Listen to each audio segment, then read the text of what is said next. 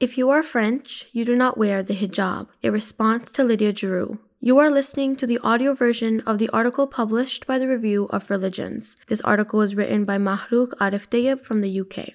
In an interview with the French magazine Causeur, Lydia Guirous, a French politician formerly responsible for maintaining the values of the French Republic and secularism, said, When you are French, you do not wear a hijab. It is a crass and dangerous intellectual shortcut to question the integrity and national belonging of the French veiled Muslim women. Let's set the record straight. If a woman wishes to wear the veil, the hijab, she is free to do so. The veil does not make her more or less French, since it is, above all, a religious choice and not a political one. Politicizing the veil to create a temporary buzz at the cost of compromising women's freedom is not worthy of the feminist Lydia Guirous claims to be. On the contrary, it shows that the feminist cause does not really matter to her. Wearing the veil is not a criterion for belonging to the French nation. If the full veil has been banned for security reasons, Lydia Guirous, being a politician, must be aware of the fact this law has never been justified by a concern for maintaining French values. Muslim women are still free to wear a veil and do proudly display French values, including the first of our national motto, liberté,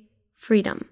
French law gives women the freedom to master their choices and dress as they wish, much to her inconvenience. It is also essential to remember that these kinds of claims opens a Pandora's box to other religious discrimination. Today, we are talking about the veil being incompatible with French values. Tomorrow, are we going to hear that when you wear a kippah or a turban, you are not French either? Moreover, why is it so easy to drag women into such debates? Doesn't Miss Guirous think that by reducing all veiled women to submissive sub beings, incapable of thinking and willingly choosing how to dress, she is actually serving the same patriarchal sexist discourse that she claims to be fighting against? Miss Guirous, being French cannot be reduced to the simple piece of cloth, but rather it is determined by our actions. In these difficult times of a global pandemic, the women of the Ahmadiyya Muslim community, who have been ambassadors of the Peace Juan scheme for over nine years now, have not only distributed packed lunches to hospital staff, but also to all those currently in need of help.